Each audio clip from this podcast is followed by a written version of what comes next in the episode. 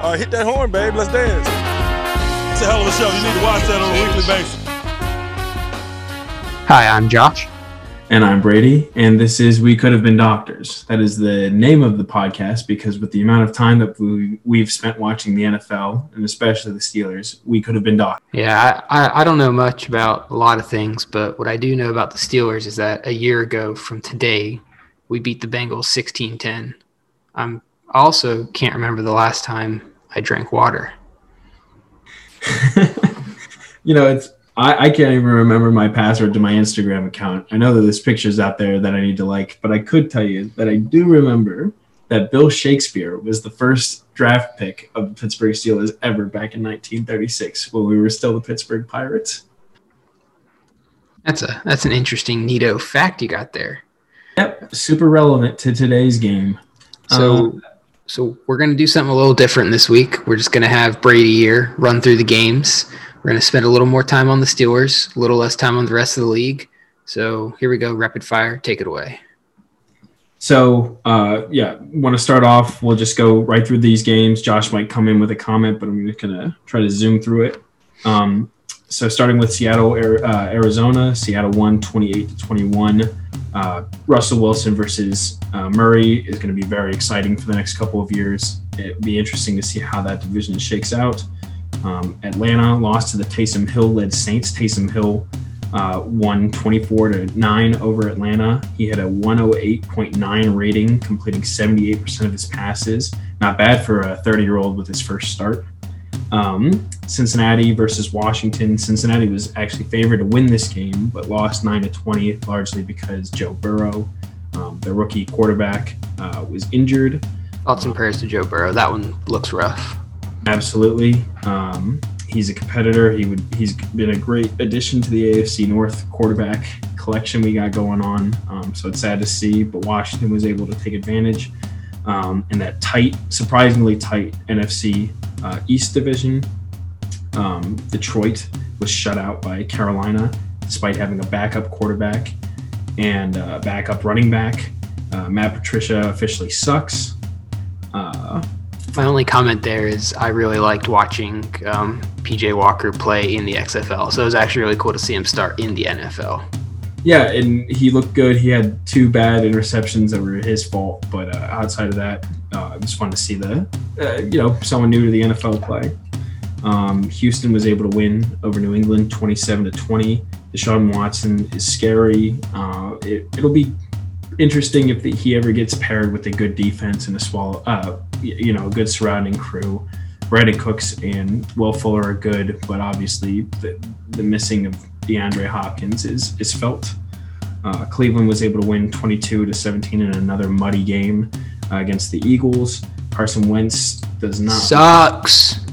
Look, he does not look good. Um, it, it, it's starting to seem like uh, Frank Reich was the genius behind the Eagles, and he's gone now. So it's sad to see, uh, you know, what was once a formidable team still somehow competitive in that NFC East division. The Tennessee Titans went to Baltimore, beat them 30 to 24 in overtime. Uh, Derrick Henry had uh, an interesting, you know, overtime run for 39 yards. Uh, classic Derrick Henry fashion to finish the game. Uh, and that helps us obviously in the terms of the division. We were able to wrap up a position in the playoffs with a win next week. Um, Miami surprisingly lost to Denver 13 to 20 after going on a five game tear. Tua was benched toward the end of the game.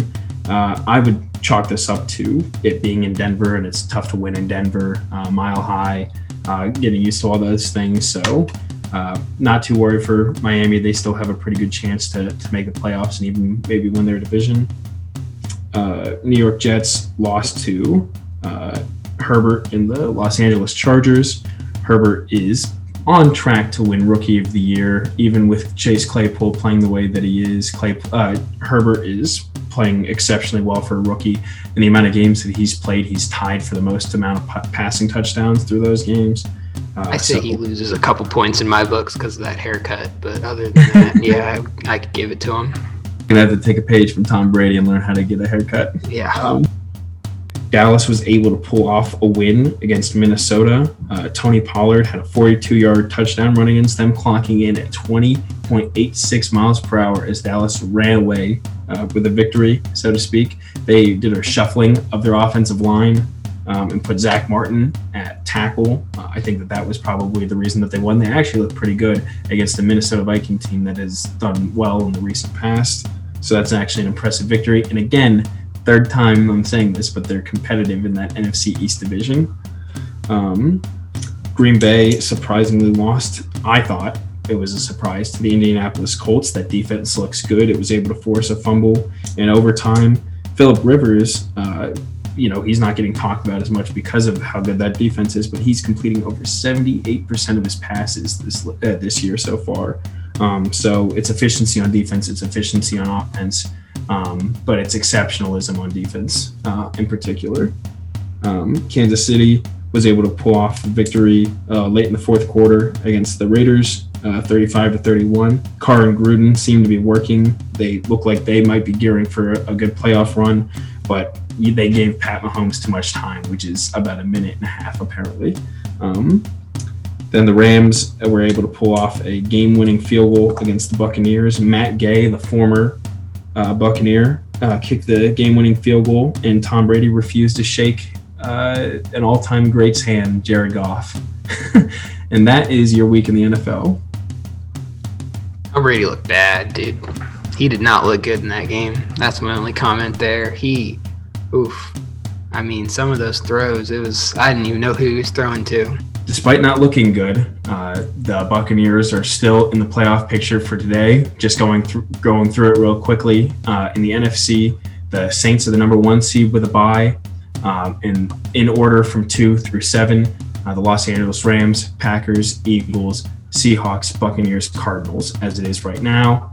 And then going over to the AFC, we have our 10 0 Pittsburgh Steelers in the one seed, Kansas City a game behind for that second seed uh, Buffalo, Indianapolis, Tennessee, Cleveland, and the Raiders make up the rest of the playoff picture. So, as of today, we can say this that the number one seeded Steelers are going up against a non playoff contending Ravens team uh, on this Thanksgiving Thursday, which is what we're going to talk about here later in the show. Can't wait to eat some turkey, pass out, and watch the Steelers. Steelers. Steelers and tweet out some dank memes. Tweet out some dank memes. Follow us at Nunions Podcast. Yeah, good plug. Good plug. Yeah, gotta get the plug in there. Um, speaking of plugs, we seem to have plugged up some of the worries that I had had on defense. don't, you don't like that one? I like that one against uh, the Jaguars. Um, I feel like for me, what I want to talk about first is what I still don't like from this team. This team that is 10 and 0, this team that is finally getting recognition. It's finally okay, they're legit, they're real. We still can't run the dang ball. It doesn't matter who we're playing against. We can't run the ball. I don't know. Uh, I would like to say that I don't know why we're forcing Snell and McFarland in the game, but again, I'm going to say I think Conner looked good. Did Conner not look good to you? Yeah, I, I, I think he looked okay. To be I, clear, I, I just just speaking statistically, he had 13 carries for 89 yards. That's very few carries for a lot of yards. That's a 6.8 yard average. You know, he's getting you a first down every one and a half carries. That's pretty good. And he definitely had some negative yard plays as well on carries, so he probably could have cracked 100 with without those.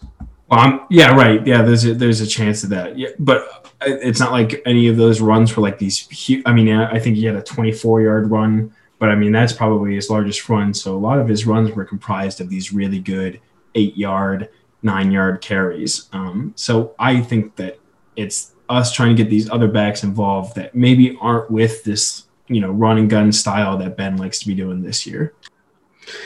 Yeah, I just would like to see more consistency out of the run. I, I guess it to me it always seems that when we need a run to like come up big, like let's say on one of our classic three and outs where we, um, you know, run, run, pass, we have two garbage runs and then we're forced to go to some desperation pass. And it's just that there's no support from the run game. in key scenarios. I, the run game's there, yes. Um, I don't know. I'd like to see more from it, but maybe that's asking a lot from a team that's 10 and 0. So clearly, clearly other things are working. Honestly, and even if our running game was doing well, those key scenarios, I'm sure you're talking about third downs, red zone kind of areas. Ben is coming through in those areas. Again, we have two receivers that are among the league's lead in yards and receptions on third down. So when it comes to crucial moments, if it has to be a throw, I'm fine with that. And I wasn't fine with that in previous years. Yeah, I, I don't have that a distinct gut reaction from previous years where I just everything tenses up when Ben drops back to pass or when whatever Steelers quarterback is behind there drops back to pass.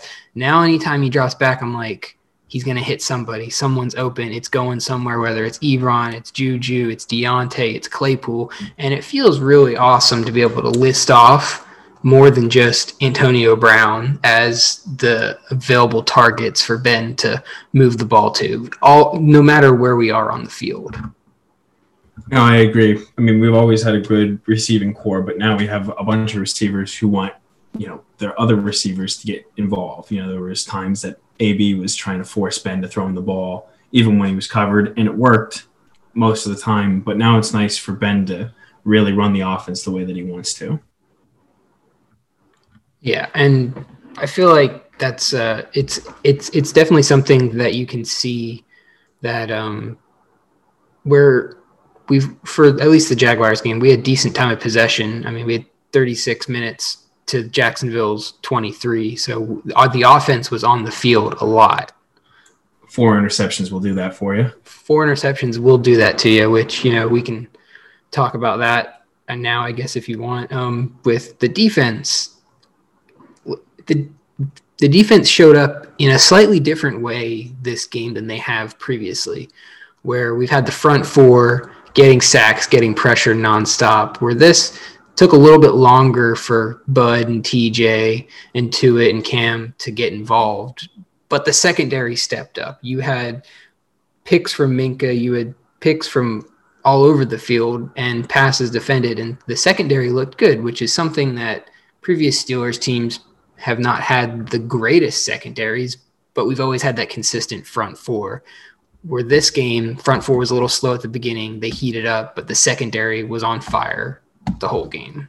Yeah, I'd like to say that you know I, I think that there was some forward thinking going in here. You know, you, we heard in the game analysis, um, you know, from the commenters that uh, uh, Tom was rotating people in the front you know, because they wanted to keep them fresh for Thanksgiving on Thursday, no matter who the opponent was. You know, it's an added bonus that it's the Ravens, but I don't think we were really focused on getting our guys injured, rushing the quarterback as much this game.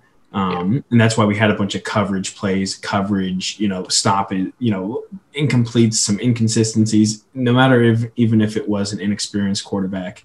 Um, it, it, it's just a matter of, you know, following what what the game plan was originally, and it seemed to just be make him make bad plays. But that being said, I will say there were at least five, six instances where TJ or Dupree were being held oh. the edge.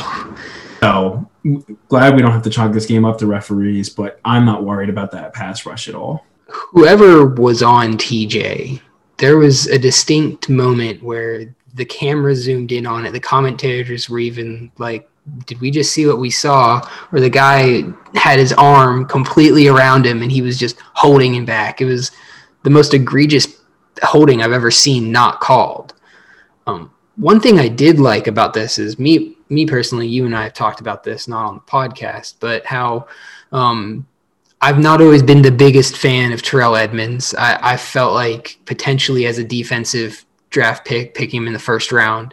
He hasn't done much for the team, but this was this was really a Terrell Edmunds game. Yes, it was it was a Minkah Fitzpatrick game as well, but this was really Terrell Edmunds' game.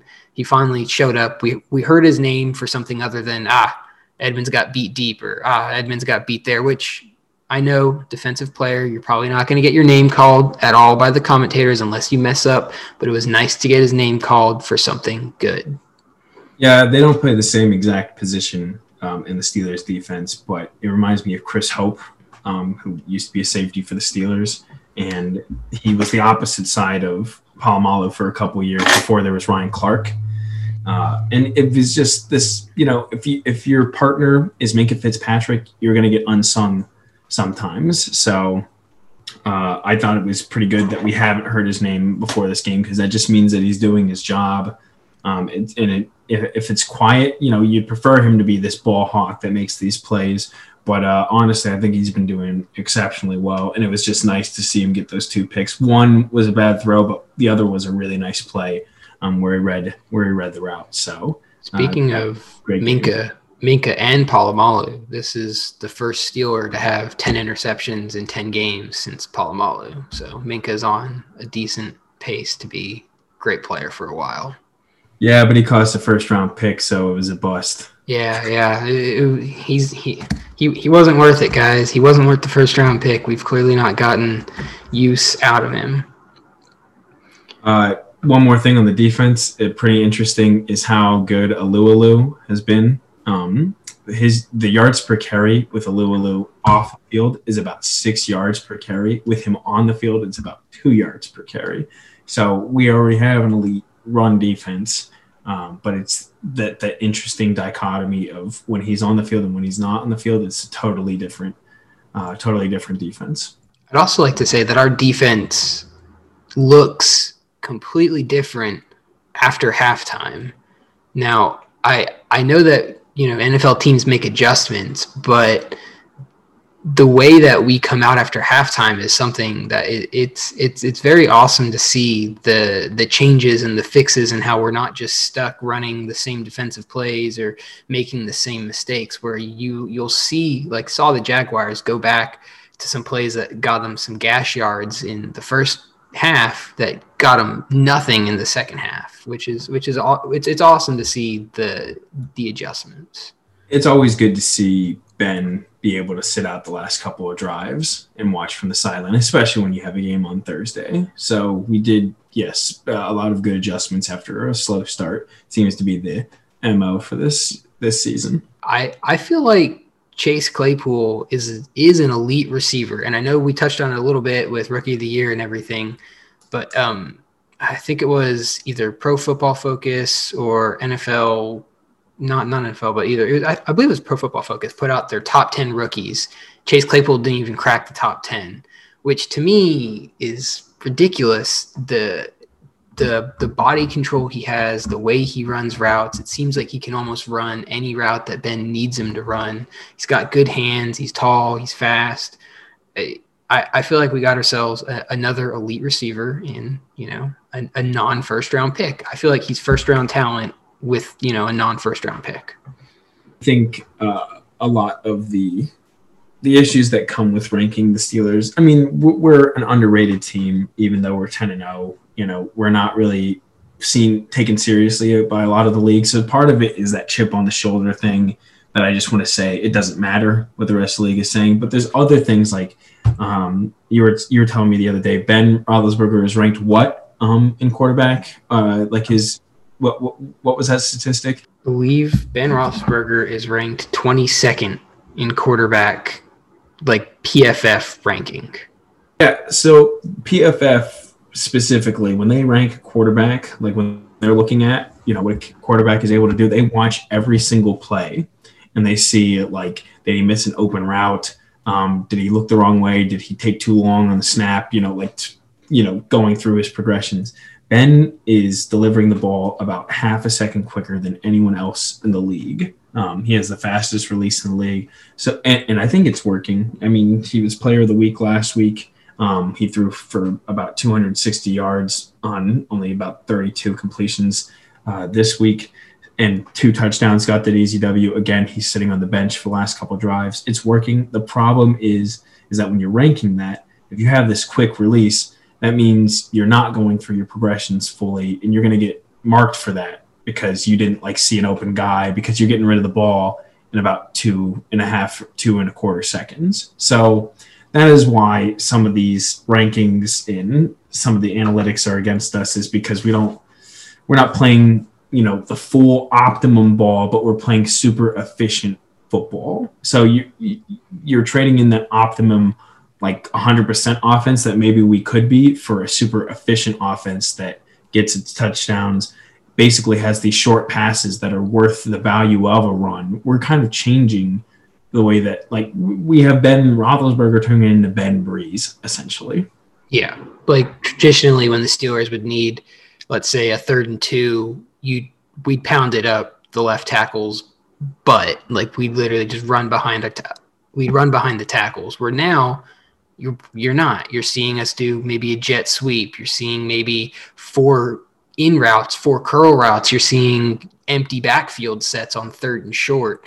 Even even third and long, you're still seeing empty backfield sets. You're seeing empty backfield sets a lot. So for for for what you're saying, it it it, it makes sense. Like yes, it's not it's not like the analytic ball, but it's it's quality football when it's executed correctly and it's being executed, I think, best that we've seen in a long time from Ben.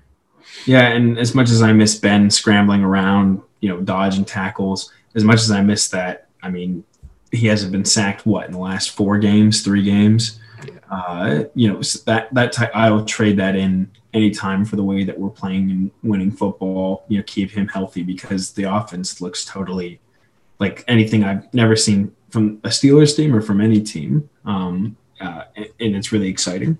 Yeah. Villanueva hasn't given up a sack all year. Big so Al. When you can have consistency like that, I, I, I feel like the, the offensive lines play and how they're playing at such an elite level gives Ben the ability to play at an even higher level and gives him the time to even though he gets the ball out so fast as we've already talked about it gives him maybe the mental state or just the ability to know hey i'm not going to get i'm not going to get hit on this play. Like i got time to let this develop. I got time to let someone run a route or just you know he's got the confidence to just sit there and just fire that thing in there.